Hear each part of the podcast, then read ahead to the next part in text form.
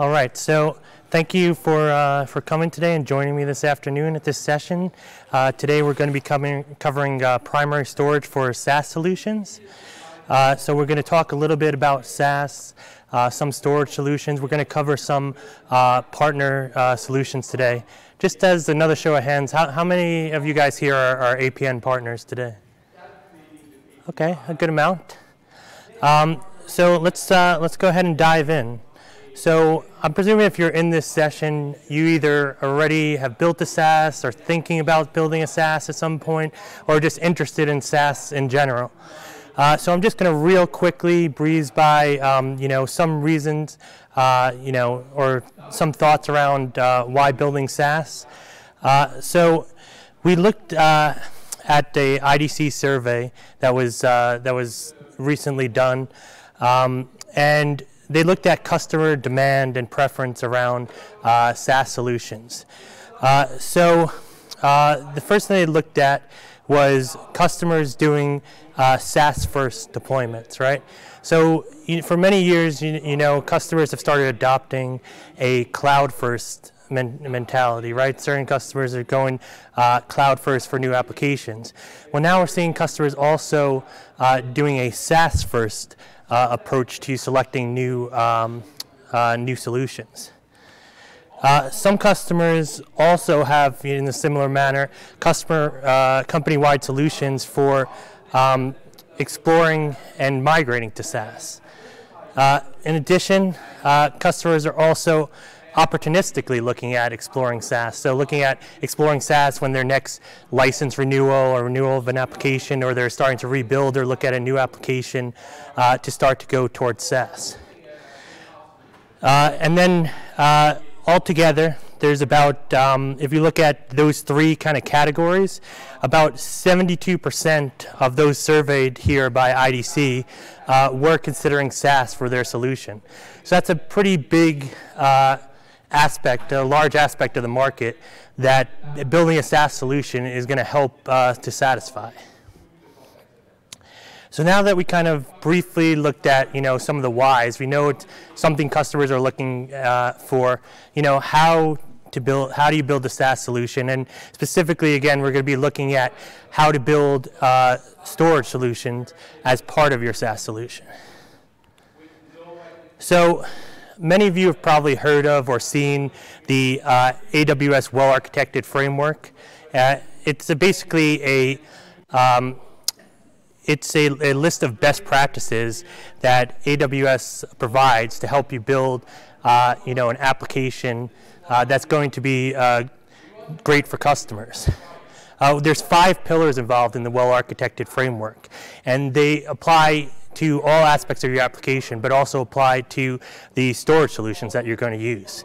Uh, the first is operational excellence. Then we have security, uh, reliability, uh, uh performance efficiency, um, and cost optimization. Uh, so the key to building, you know, a good storage layer SaaS application, you know, is to be able to follow these kind of principles. So let's look at, you know, how you kind of choose the right solution. Uh, so as you guys can imagine, there's not really a one size fits all. It's really about finding balance, right? Finding the right thing that's going to meet what the needs are that you're looking for. So as we look at each of the kind of uh, pillars, uh, you could see that, um, you know, they have different uh, aspects in terms of storage solutions. Uh, so like reliability, you know, you want to see if your um, solution is, is zonal, global, or regional, and we'll go over what that means in just a minute. Um, you know, in terms of cost optimization, you want to make sure that you're selecting uh, a solution that's going to provide the right value.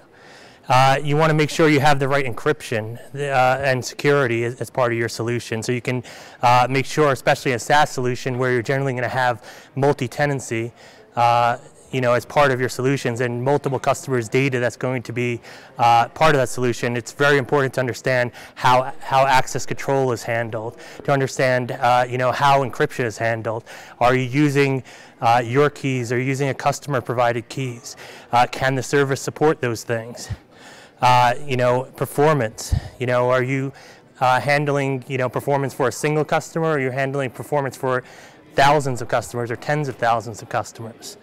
And of course, operational excellence, which is, you know, are you able to manage, monitor, re and respond efficiently to uh, what's happening with your solution? So one of the uh, key benefits to building a SaaS solution on AWS, and one of the key considerations you want to take in, in mind when building a solution in AWS uh, is the AWS global infrastructure, right?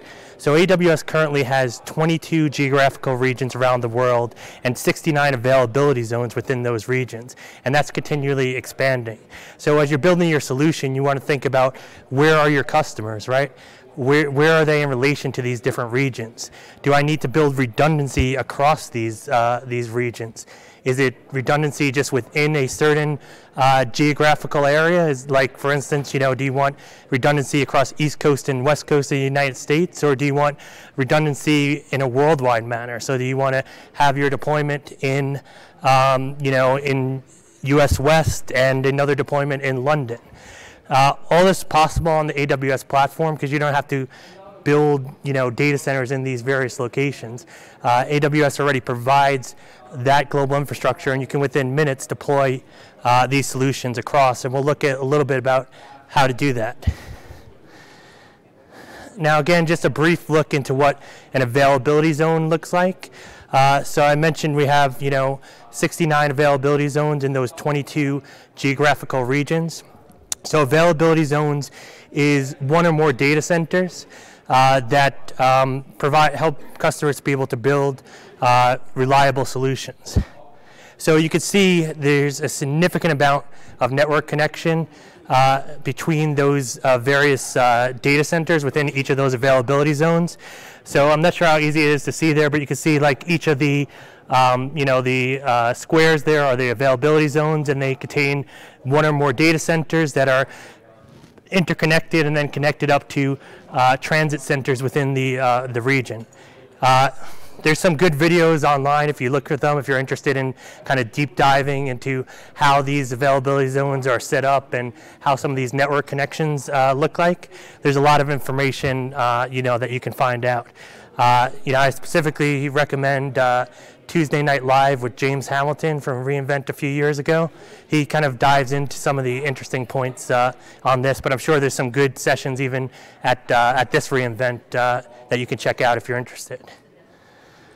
So now let's dive into, I mentioned before, uh, you know, zonal, regional, and global uh, services. And it's important to understand this when you're building for, uh, for redundancy and for reliability. Uh, so what is uh, the difference between these, uh, these different things? So a single service uh, you know, can exist either in an availability zone, which again, you know, is one of those uh, locations that are separated, um, you know, from the others. A, a, it has a one or more data centers, and it's separated uh, for faults from the other availability zones, right? Um, so uh, when you talk about zonal service, generally a zonal service exists in one of those availability zones. You can deploy different uh, aspects of the service in different availability zones, but there's not redundancy across those availability zones. Uh, so um, if the zone becomes unavailable for whatever reason, uh, then that service or your use of that service or that, um, that data that you're storing at that service would become unavailable.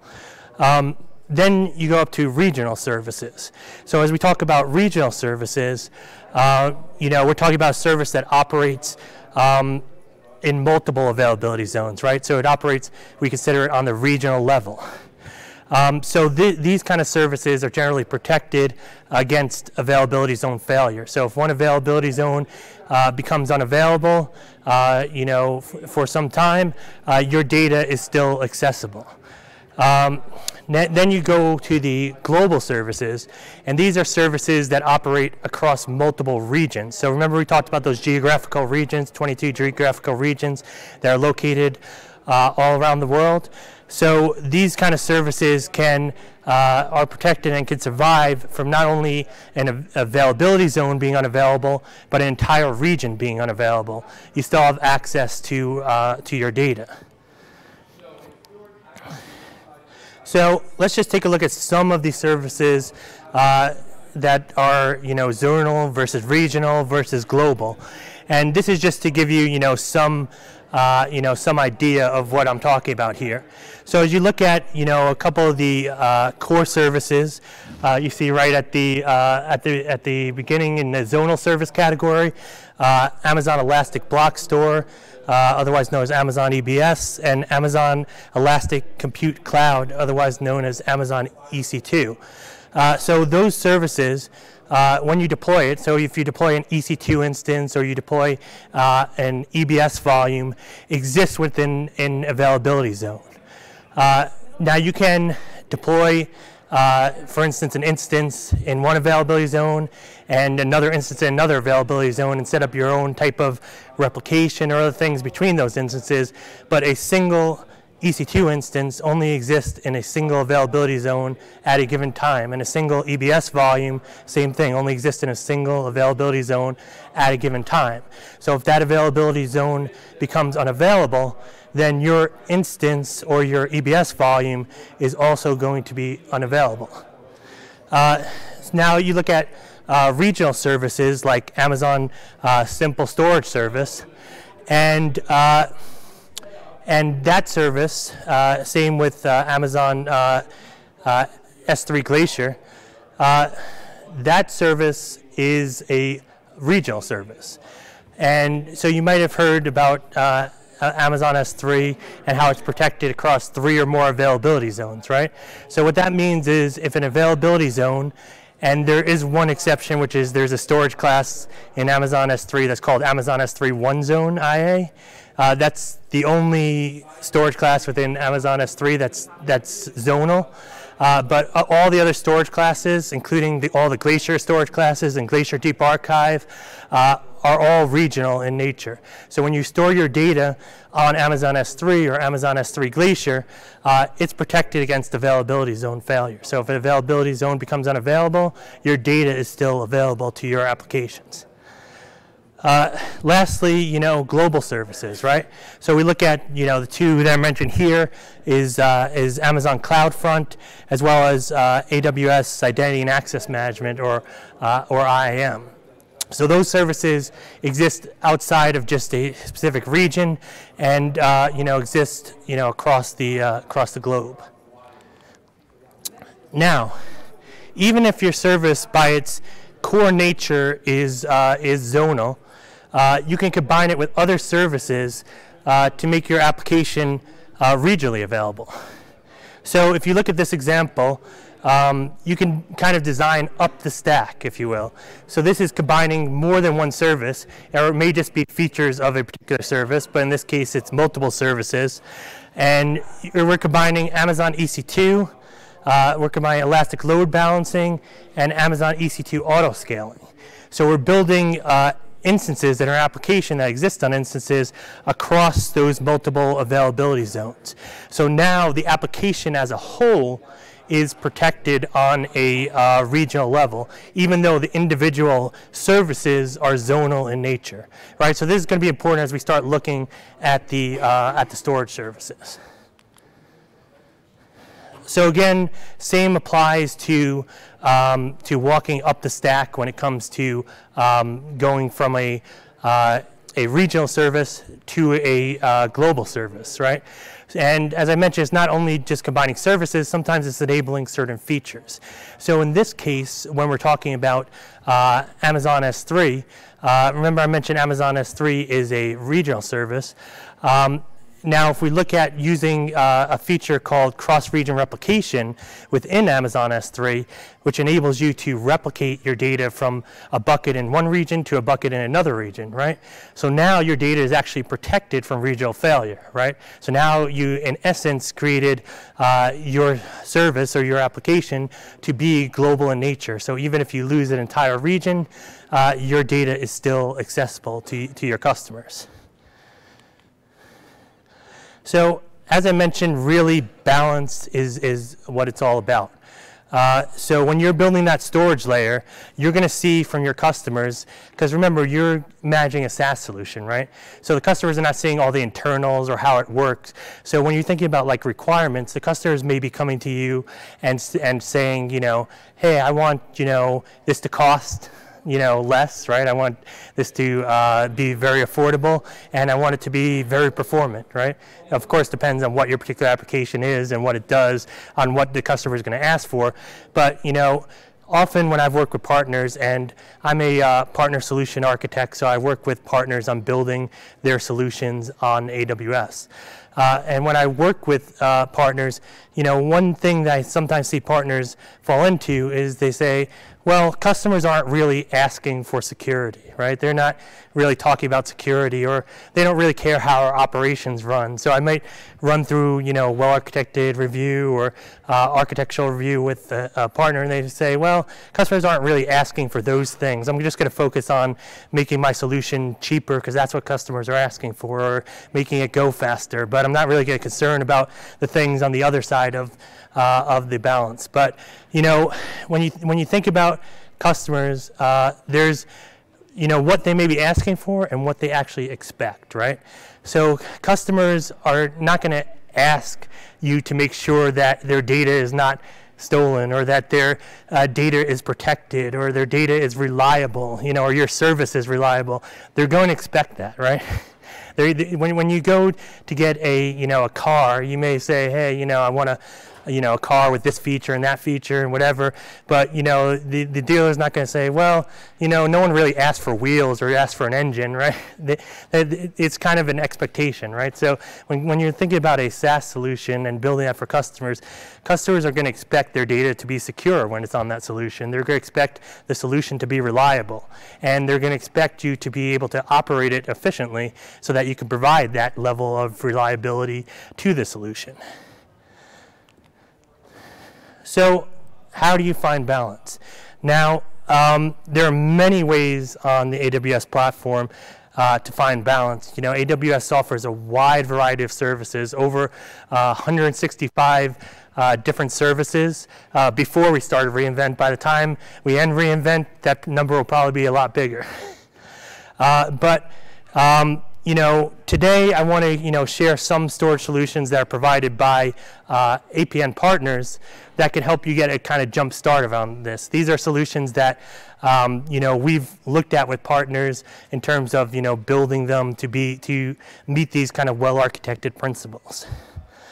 Uh, so let's get started and look at the first solution. So remember I talked about combining services in order to um, in order to uh, meet those balance requirements. So one of the, uh, you know, two of the services we're looking at here is Amazon EC2 Instant Storage, which if you guys aren't familiar with what instant storage is, it's basically uh, local storage that's on the EC2 instances. So Amazon EBS exists outside the EC2 instances. Uh, you know, you create volumes and you can attach them to an EC2 instance. Uh, but Amazon instant, uh, EC2 instance storage uh, exists on the individual instances. So it could be either hard drive or SSD based. Uh, in this case, um, you know, with Weka, they're using uh, the SSD based storage that's connected via NVMe. Um, so it provides a very high speed solution. But in order to balance that out, they also use, you know, Amazon S3 uh, to provide both cost efficiency as well as durability for those solutions. So with this solution specifically, it's designed very much around performance. Uh, you know, it, it's a scale-out architecture, so it's basically you have uh, various nodes that you can add. You can start with six nodes, but it's been tested on AWS to go up to 240 nodes. Um, and you get linear performance at scale. So this is important because you can, you know, if you're building a SaaS solution, you want to be able to judge how many users can use that solution when you're deploying it, right? So you, if you have linear performance, you could say, okay, if this level of performance meets, you know, 100 users, then if I times that by 10, if I have 10 times as many nodes, well then I'm going to be able to handle 1,000 users on my platform, right? So having that linear performance really helps. And, you know, just, um, you know, to give you an idea of the performance uh, that they're able to get, uh, you know, they recently uh, did a um, a benchmark test. That's a industry recognized benchmark test, which is the IO 500 test. I don't know if you guys have ever heard of it. It's big in the HPC community, uh, where they test different file systems for, uh, you know, both throughput and metadata performance. Um, and uh, this was at, you know, Supercomputing 19, which is a big uh, uh, high performance computing uh, trade show. And Weka won the number one place on AWS. A lot of the other um, other vendors that were participating in that uh, use you know very huge uh, you know on-premises clusters. Uh, this this was the I believe the the only or one of the only participants that ran on on AWS and they won the number one spot for performance. Uh, and that was actually using the new i3EN instances that support up to 100 gigabytes of uh, network throughput uh, on them on per instance. Uh, so the key to this is also you can actually size it uh, to match both performance and capacity. So you can uh, have you know larger amounts of capacity on S3 or larger amounts of if you need more performance you can scale up the nodes to have more performance tier so you can really independently scale the performance and the capacity. So let's take a quick look at what the architecture looks like. It's a fairly simple architecture. Again, um, you know, they run uh, on the instance types that provide uh, instance storage. Not every instance type has instance storage. Uh, so you can see here they're running on the i3 instance type, and you basically create a cluster of, you know, again, six uh, nodes up to, you know, as many nodes as you need, but there's been tested up to 240 nodes on AWS. You can also build multiple clusters as, uh, as your needs um, uh, for your SaaS solution exist. And then you would have your, uh, your clients that can access the Weka cluster. Uh, some of the key features uh, that are part of this that can uh, help with your solution is they offer snapshotting to S3.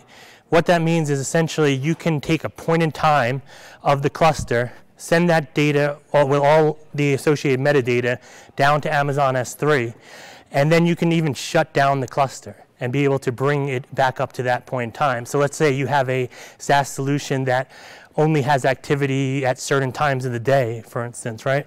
Um, you can potentially have that compute only running, uh, you know, at that time, snapshot to S3, uh, you know, and and, uh, and bring that that uh, back up as needed. You can also use that feature to snapshot your data S3, then use cross-region replication, uh, and send that data to an S3 bucket that exists in another um, another region, and then be able to mount that volume on a Weka cluster that you spin up, uh, whether it's you know just in time for DR, to do processing in another region, or to make that data available somewhere else. So without having to build all that functionality yourself, uh, you know, into there, figuring out how to, you know, spread the data across multiple nodes, how to get that performance. Uh, you're able to do that right in here. And they also offer a parallel client for uh, your Linux instances. So what this means is you can load a client on your instances uh, that gives you a full POSIX um, uh, file system and you know it handles the parallel connections to all the different nodes, uh, which enables you to get very high uh, per node uh, throughput. So if you're doing something where you're using like GPU nodes, for instance, and you need to get you know a high single stream performance, this enables you to get parallel performance by using all the nodes in the cluster to a single client. Um, they also support SMB and NFS, uh, as well as, as I mentioned, you know, tiering down to S3. So that's a you know again a good solution if you need high performance, if you need uh, you know uh, SMB, NFS, you know you need those file protocols. Uh, but what if you need block storage, right? Sometimes you need uh, to have block storage, and you you need some of those features. Uh, so uh, Pure Cloud Block Store is a recent, a fairly recent solution. it was made GA back in in September.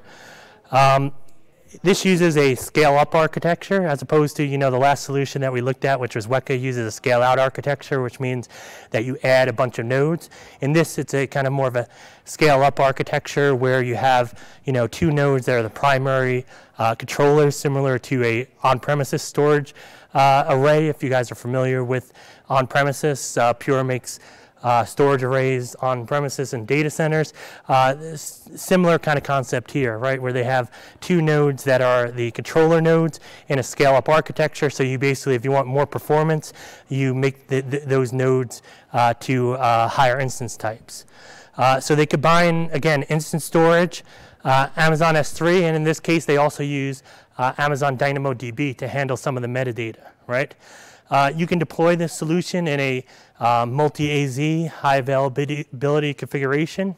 Um, and um, you, it provides, you know, native block storage. So um, if it uses iSCSI, and basically you can connect it to your instances via iSCSI for your data volumes.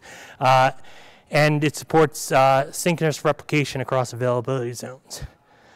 So let's take a quick look at that architecture. So again, as I mentioned, you have your two controllers, and then you have what's uh, called like a data group, or they call it a, a disk shelf, which is essentially a series of those i3 instances that provide that instance storage.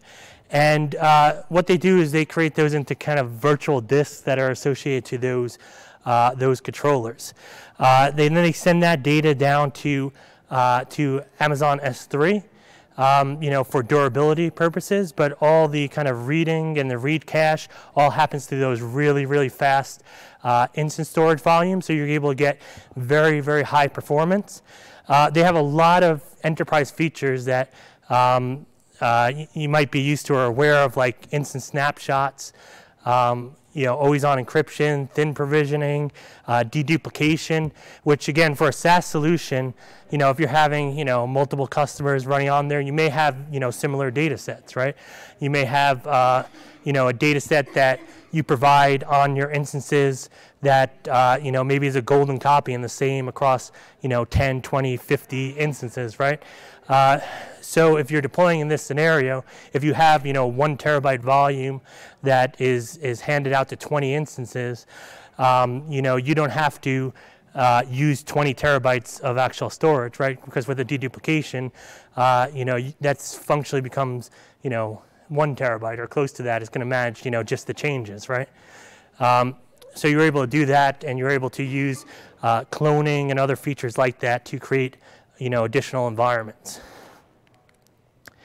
So what, is the, what does it kind of look like with the, um, you know, uh, with the replication across uh, availability zones?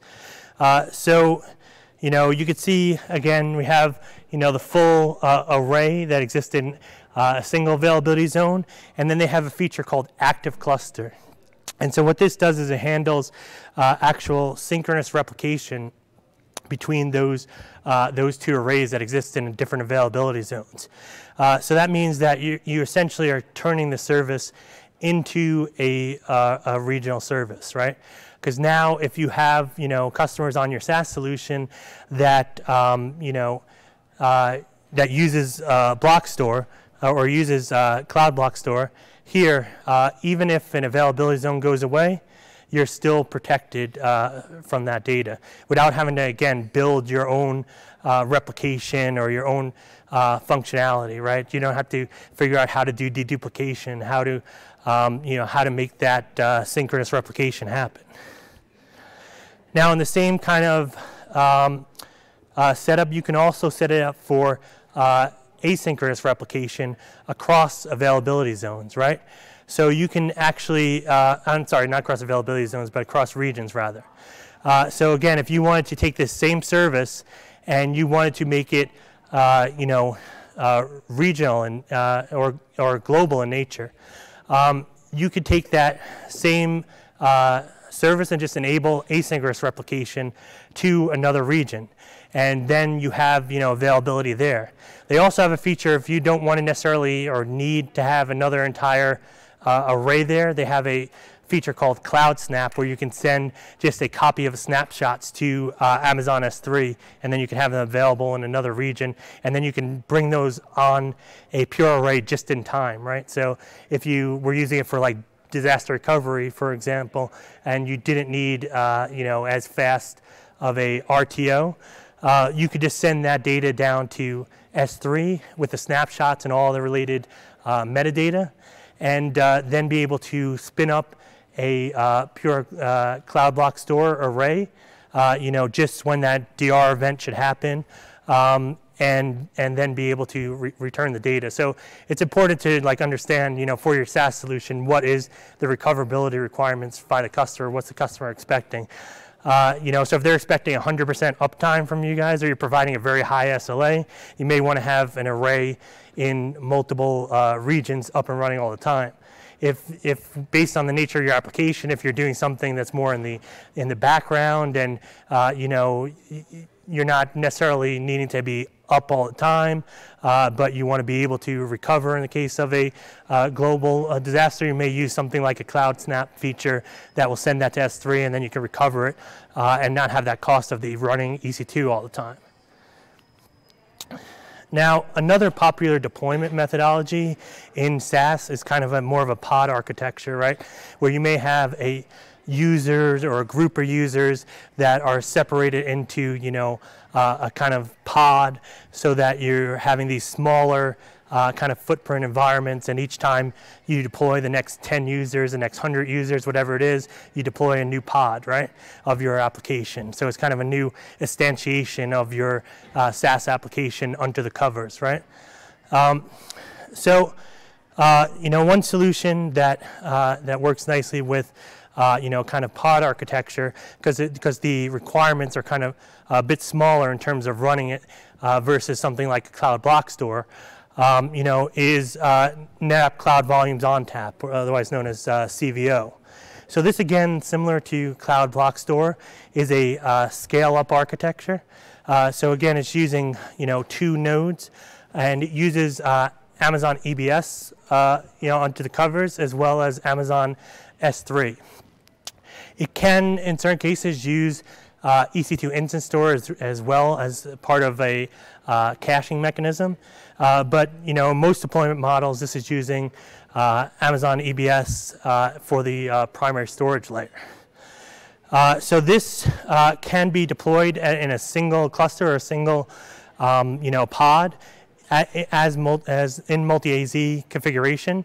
So you have you know the two nodes that are your controller nodes. You can have them in different availability zones. So the same cluster is by nature in different availability zones with just two single nodes. So you don't have to have you know a whole larger uh, implementation.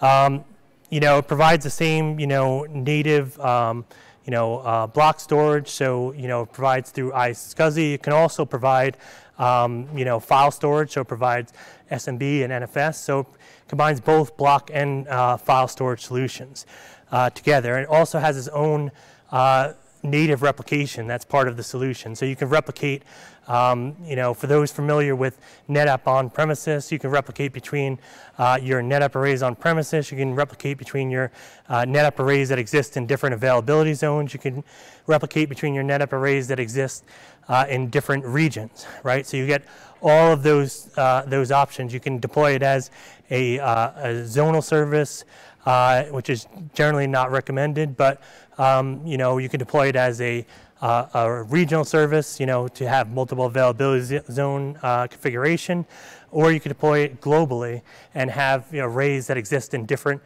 regions that you're replicating to.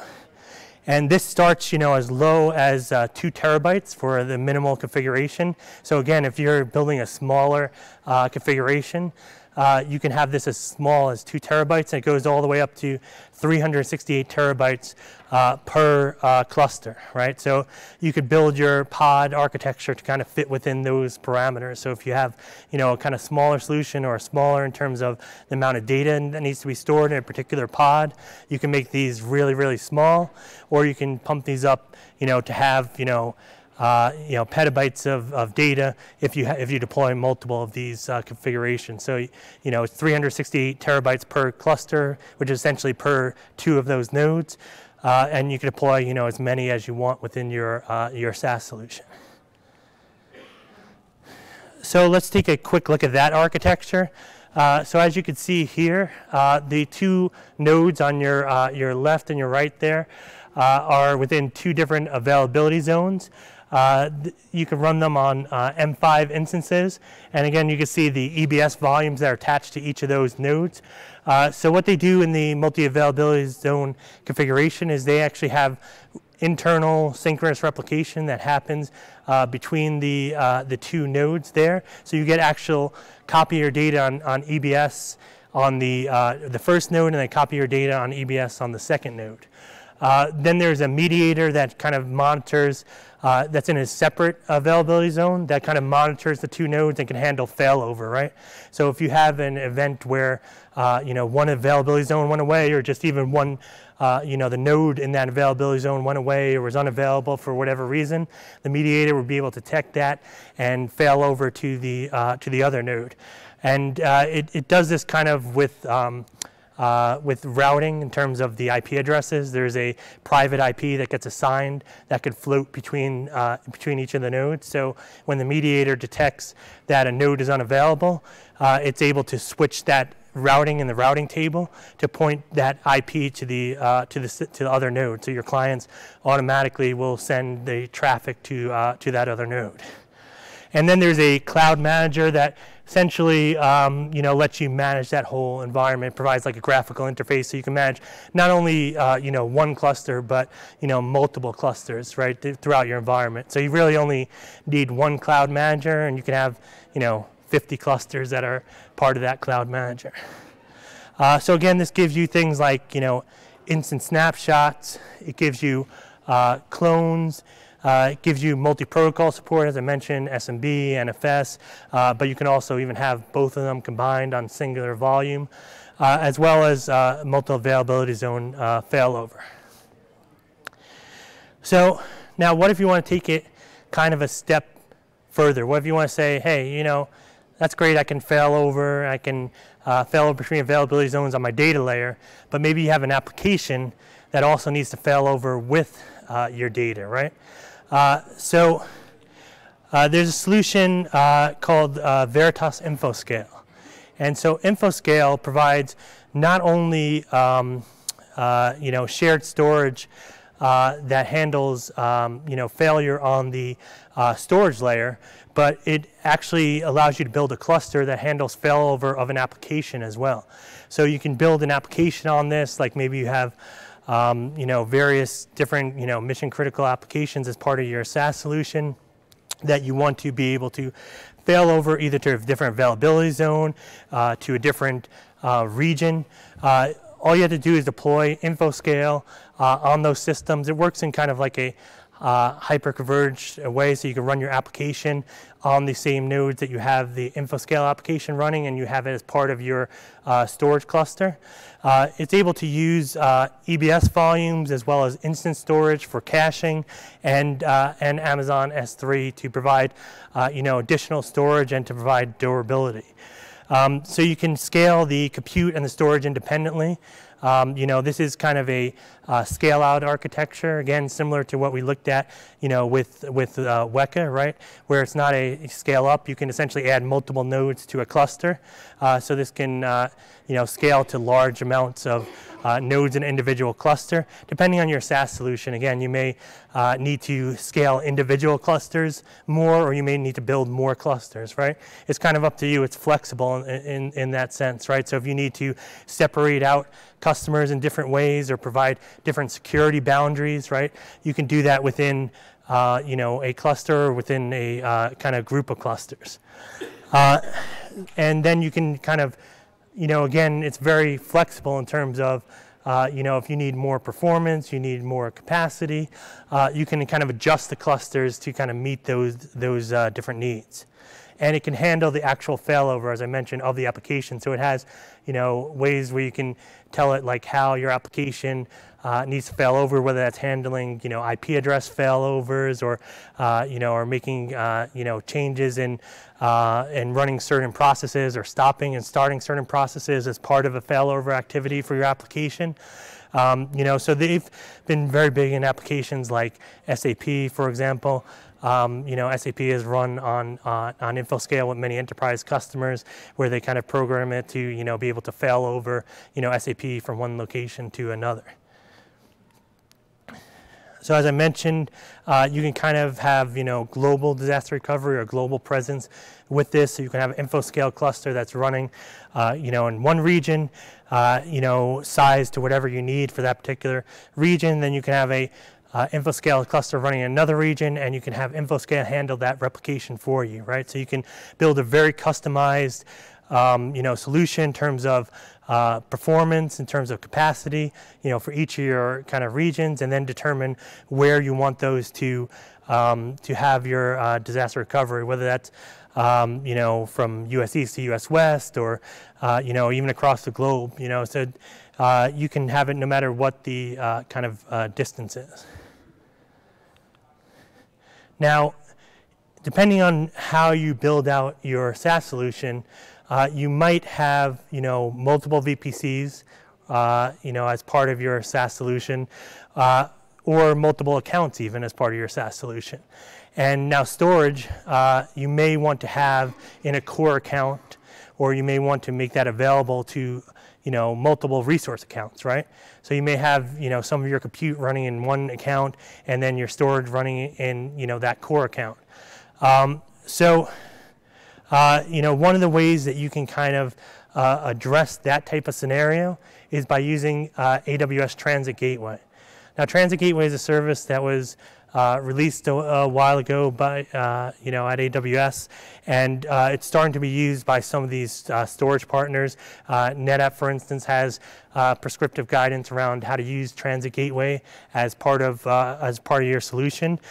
so, in terms of Transit Gateway, what it'll do is it'll allow that routing from your storage solutions, if, whether you're using private IPs, um, you know, uh, to other AWS accounts or even to um, you know various uh, you know other regions or other locations where you're going to have those accounts. You can tie them all into a uh, transit gateway service, and you can have it uh, be able to handle the routing between these uh, these various accounts and to get to your storage solution. So you may have your your again your clients or your application running in uh, in one VPC or in one uh, account, and your storage running in another in Transit Gateway. Uh, you can configure it to route that uh, that traffic to your. Now, um, there's another solution, kind of the last solution that I'm going to be talking about today, um, is a solution that um, provides zero RPO at any distance, right? And you know, in case everyone's not familiar in the room, RPO is uh, re recovery point uh, objective. Uh, so this is, you know, the point in time in which um, you can recover your data, right? So kind of a zero RPO means you can kind of recover your data immediately. You don't have any data loss uh, within a, a, given solution, right? Which, as you think of like as a SaaS solution, that's kind of important, right? Because not just your data, it's your customer's data, right?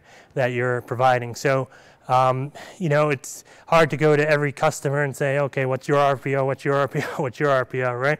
Uh, so having an RPO of zero means essentially you're not going to lose data, right? So that's, uh, that's kind of really uh, important and critical in a, uh, a SaaS solution. Uh, so this is kind of a new solution. It's actually uh, pre-GA, so it's scheduled to be generally available by the end of the year, but it's not currently generally available. Um, but it combines, you know, uh, Amazon EBS and, uh, and EC2. And it um, provides, you know, zero RPO, as I mentioned, across regions, regardless of the, uh, the distance, right? So uh, you're able to access uh, this as block storage uh, provided by iSCSI. And there's kind of a one-to-one -one mapping between a, what they have as a virtual volume and an actual EBS volume. Why this is important is you can essentially access that EBS volume even outside of this solution. So if you're using this solution, um, you know, to provide a um, and and uh, your data to, to use your data and provide that zero RPO. If for whatever reason, you know, you stop using the solution or, you know, you want to go around uh, the solution, you can actually take those EBS volumes and you can mount them directly to your, uh, your EC2 instances. Now you won't get the zero RPO once you do that, right? That, you know, replication will, uh, you know, will stop, but you'll still have access to those volumes regardless of the, um, the solution or not. Um, so how this does this, we'll take a look at. It essentially, sorry, it essentially um, writes, uh, you know, synchronously uh, to a second availability zone and then writes, you know, asynchronously to uh, the other locations. So let's take a quick look at what this looks like. Uh, so this is, um, you know, essentially the setup where you have your app server in the, uh, you know, in the first availability zone. Um, and then you have, um, you know, edge devices is what, is what they call them that run on EC2. Um, and they mount to an EBS volume, right? They then provide you an iSCSI volume uh, to your app server. And when you write uh, to a, um, you know, to an edge server, it's essentially going to, uh, as part of the, that write, do a synchronous write to a uh, service that exists in the Replix SaaS account, right? So they're going to, when you configure this volume uh, for Replix, it's going to deploy, um, you know, a node or have a node available in a separate availability zone than where you're running, uh, you know, the EC2 instance. Because remember I mentioned that EC2 and EBS exists within a single, uh, you know, availability zone. Uh, so when you deploy this, you know, your edge server and your app server and your EBS volume are going to be in a specific availability zone. Uh, then Replix is going to have a node that exists in a separate availability zone. So when you do that initial write, it's going to write to that um, that node that exists in that one availability zone and to a Replix node within their SaaS solution that exists in another availability zone. So immediately, as soon as that write is committed, you're protected across availability zone failure uh, immediately. Um, now that same write at that time is, so you're going to get the response back to the client. That's going to be the synchronous part. So once you get that response back that the write has happened, uh, you're uh, protected against that instance failing, right? Because you have the, uh, the data um, on that second node. Now, as soon as that happens, uh, they're going to start a asynchronous, uh, you know, replication of that data or push to that data to a node uh, that exists within their solution or through their Replix network as part of their, their SaaS solution to other nodes that are you know, closer to um, where the target node is, right? And this is how they're able to actually do it across any kind of distance, right? Because what they're doing is they're first protecting that data, uh, you know, locally uh, against availability zone failure, and then they're starting to move that data to closer and closer nodes till you get towards your end node, wherever that may be. So if you have your one node in US East and your other node, you know, all the way in Tokyo or Singapore, right? Um, you know, that's a long distance, right? Or even, you know, something like Sydney where it might be, you know, 200 milliseconds away, right? Uh, you know, normally replication is going to take a while to happen to that. So if you have a one-to-one relationship, um, you know, it, it's difficult to get that level of, uh, of replication. Uh, so they're going to have it go through their, uh, their network within their SaaS solution, and it's going to then ultimately write to another um, you know, edge node that exists in that second region.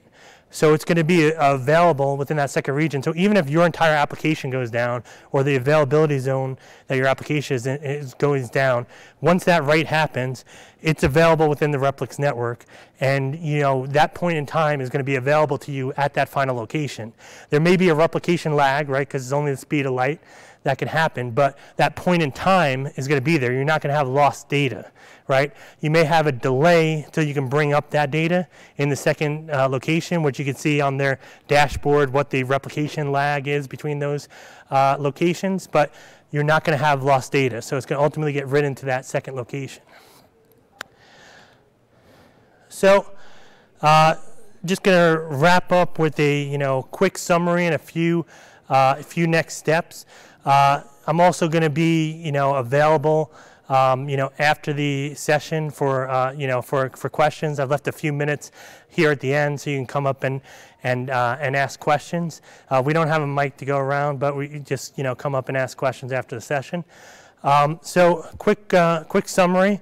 Uh, you know, you want to find the right balance with your storage solution, right? That's why I mentioned right at the end. That's the theme throughout there. You want to find the balance, right? It's not just about, you know, one storage solution is going to solve all your problems, right? You want to find the right storage solution that's going to provide the right balance depending on what your SaaS application is, right?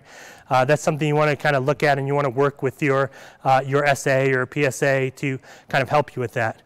Um, you know, always use the well-architected framework as your kind of guiding principles when picking a solution and through your app entirely, right?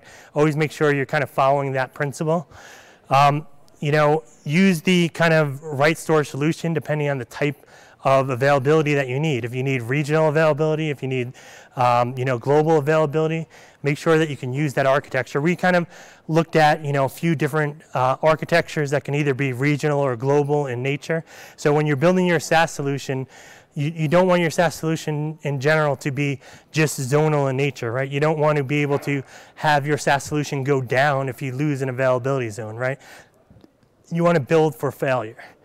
Um, so uh, building a global or a uh, you know regional service gives you much better confidence uh, to your customers to provide them you know an SLA or other things that they may need as part of your SaaS solution, right?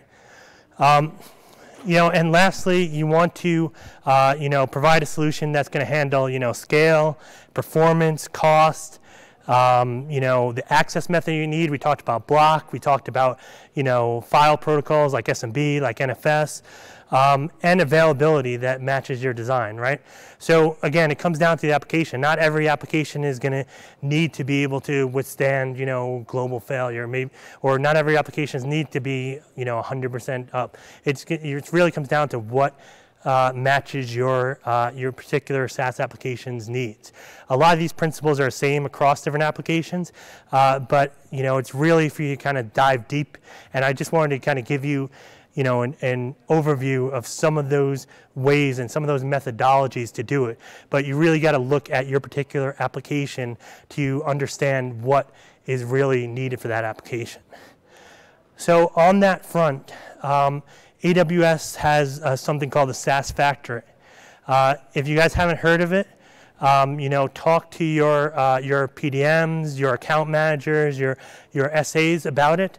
It's a you know a great way to um, you know help your uh, your SaaS solution, help uh, make sure you're building your SaaS solution on all layers and all aspects, uh, you know, the, the right way or the best thing that's going to meet your business objectives. Um, so I, I, definitely highly recommend you guys check out uh, the SaaS Factory. Uh, we also have uh, the partners that we mentioned today, um, you know, uh, are right there on the uh, slide. If you, you, guys want to take a look at those or take a deeper dive into any of those, uh, those partners. Um, you know, your, your SA or account manager should be able to kind of help you get in touch with the, those partners if that's something you're looking to do. Uh, we also have a storage competency uh, partner page uh, that you can go and check out, and you can see other uh, storage partners that have achieved our competency. And what competency is, if you guys aren't familiar with it, it's uh, something where we look at kind of the partners that have successfully deployed solutions based on not only our well architected principles, but also have proven success with customers, right? Uh, so these are kind of the, um, you know, the highest standards that we look at in terms of uh, partners. So check out our the storage competency page. Uh, as well as uh, check out the AWS Marketplace. So there's a uh, storage category within the AWS Marketplace uh, where you can go and you can uh, get different uh, partner solutions that can be deployed to your account uh, or deployed as, uh, as SaaS. Um, you know, it's a great way to be able to, you know, test out these various solutions. So that's a great thing about, you know, deploying things on AWS, right, is you can generally try them out, right? You only, um, you know, generally get charged for, uh, for what you're using. So you can go and deploy the solutions, try them out, see if it actually meets the needs for your particular SaaS application. Uh, with that, I want to thank everyone for uh, coming. And please, uh, you know, remember to complete your survey for the session. We always appreciate your feedback. Thank you very much.